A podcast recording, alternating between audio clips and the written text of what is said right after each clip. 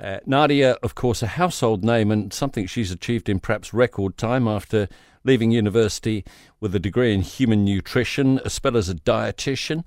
She then won MasterChef in 2011 and it's been up, up, up since then. Loads more telly, business ventures, and now in Central Otago running a big farm with her husband Carlos. Books too, including one about Marvin. We must find out more about Marvin, that chook. And the pinnacle of it all, of course, a regular appearance on Summer Breakfast on News Talk ZB. Merry Christmas, Nadia. Merry Christmas, Tim. It is becoming a Christmas tradition uh, to have you at this particular time. And I'm sure you're really excited, but how's 2021 been? 2021 has been extremely a big learning curve. I think that's how I'd best describe it. Yeah, big learning curve. Lots of um, new challenges and things that we that we've never done before and that we've had to just give a go. But um, overall, for for us, you know, we we feel lucky. We've been down in the South Island, so we haven't been in lockdown. Um, so it's been it's been a pretty good year for us overall. Yeah, and the the farm you've the chooks. You told us about Marvin. We're going to hear a bit more about Marvin the chook, but you you've got lambs now. Oh, we've had we've always had lambs on the farm. Oh, I didn't I know that. People, yeah, well, lots of people think that we moved to a little lifestyle block. Um, people keep asking me how many how many chickens have you got, and I say I've got we've got about two and a half thousand, and they're shocked, and then they're like, have you got any sheep? And I'm like, yeah, we've got about three thousand. So we're, we're like a big proper working farm. I think we're actually the biggest working farm in the Wakatipu Basin. So like actually farming. You know, we've got a 20 acre organic market garden too. So yeah, but lots of people have thought we've moved to a lifestyle block, but no, we're um actually actually farming. Uh, there we are. That's a misconception on my part because I had this idea of a lifestyle block and you know the idyllic uh, existence, pottering down to the veggie patch for a few bits and pieces uh, for lunch and so on. But I do want to find out more about Marvin because uh, we talked about him uh, last year and the first book about him, and you have another one coming up. Yes, yeah. Marvin's got his second book out. Well, it came out a few weeks ago came out at the beginning of December, and it's called Marvin Makes a Friend. And this is again based on a true story.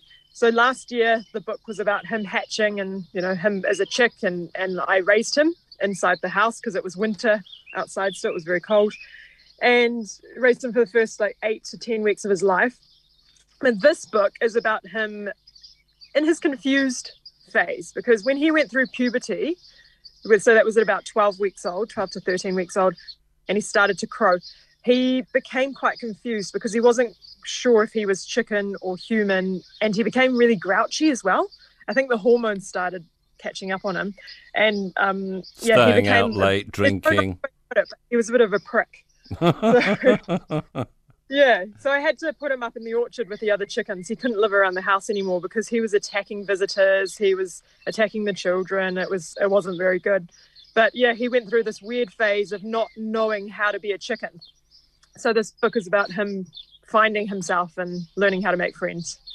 Isolation in central Otago, we've those of us who've been in urban areas have learned a particular kind of isolation, uh, but there's been restrictions on you too, isn't there? You can't see people to the extent that you might otherwise. How do you deal with that? Oh well, I'm I'm a real homebody, so I don't mind not seeing many people. Um, yeah, we, I mean we've been in level two down here, so and because we're a working farm we've continued work as normal but with those you know restrictions of you know we do wear masks where we need to everyone's got to scan in and, and everything. Um, but other than that it's really been i mean there can't be any big events or anything but other than that it's been pretty normal. Yeah.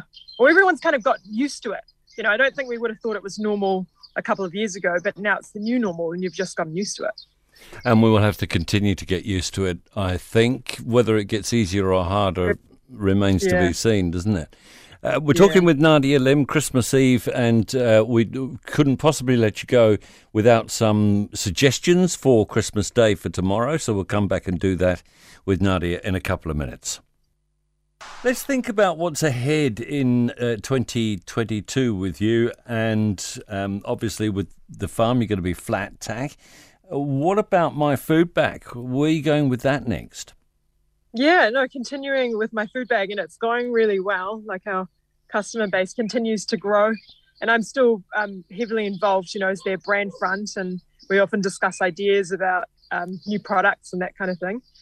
Um, so that, yeah, and the and farm will obviously here we're on this big farming journey. We're actually filming a TV show about the farm, so we've just started that. We started that a couple of weeks ago, and that will be filmed over ten months or so to capture you know all of the seasons. The whole season, and that's yeah. going to be a really interesting one. So the whole aim of this show is to to kind of arm viewers with how to question things and to hopefully be able to see that you know when it comes to producing food and farming all is not black and white nothing's black and white nothing's right or wrong nothing's nothing's easy um, yeah but there, there seems to be this big gap in knowledge about around how our food is produced you know people will read some a media article or watch a netflix doco and go oh we should all be eating like this and oh everyone should be farming this way and then if you're actually in it and you actually know what you're talking about, it's not that simple. It's not just a case of, oh, everyone should be doing it that way because there's no one size that fits all.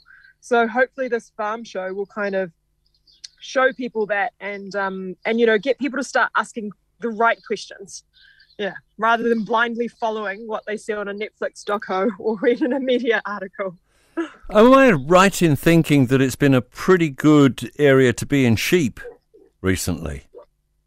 Yeah, lamb lamb prices have gone up. Yes, that's right. However, um, we we always seem to do things a bit differently. My husband Carlos and I, and so we have actually invested in like an on-site abattoir, so um, so that they don't actually have to you know go anywhere by truck. Mm. And we do a whole end-to-end process. So we are actually um, instead of it going into a big pool where then we don't know where the lamb gets exported to anything, we are delivering ourselves with our team. So our team is actually doing the deliveries to restaurants and cafes directly. So it's actually actually direct from farm to plate. That must make for must make for very very good meat because that whole process is uh, there's no doubt about it. Doesn't matter how well it's done, must be Hmm. very very tough on the animal. It's stressful for the animal, and uh, that would be reflected in the product.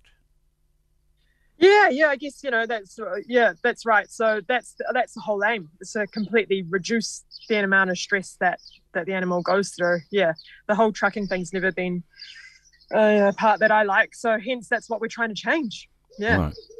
Uh, we, we won't change from one thing, and that is uh, asking you for some tips and advice for Christmas Day tomorrow. And you said to me that you might be able to knock up something uh, Christmassy in, with less than 10 ingredients, which would come as a Yeah, I huge reckon- relief. I reckon easily, easily can. And, um, you know, most of the time we get a, a big um, My Food Bag Christmas bag. They're fantastic. Um, but we're, we're rural, of course, so it makes it a bit harder. And I do have so much in the garden. I mean, we're, we grow all of our own vegetables and we've got our own um, lamb, obviously, and all of our, and our own wild meat as well. So we've got so much that we need to make do with what, with what we've got. So we will be doing, um, yeah, lamb shoulder on the barbecue and then I'm just getting um, asparagus and potatoes and salad from the garden, and I'm just going to roast the potatoes, you know, with herbs, um, blanch the asparagus with a bit of lemon, um, and then for dessert we've got lots of strawberries and rhubarb.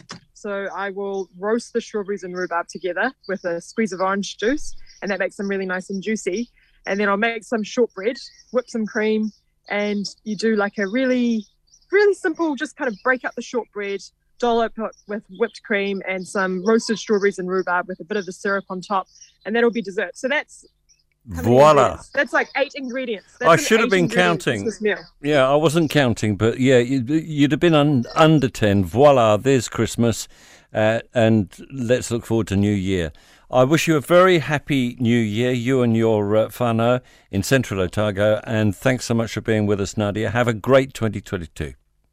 You too, Tim. Thank you. See you next year.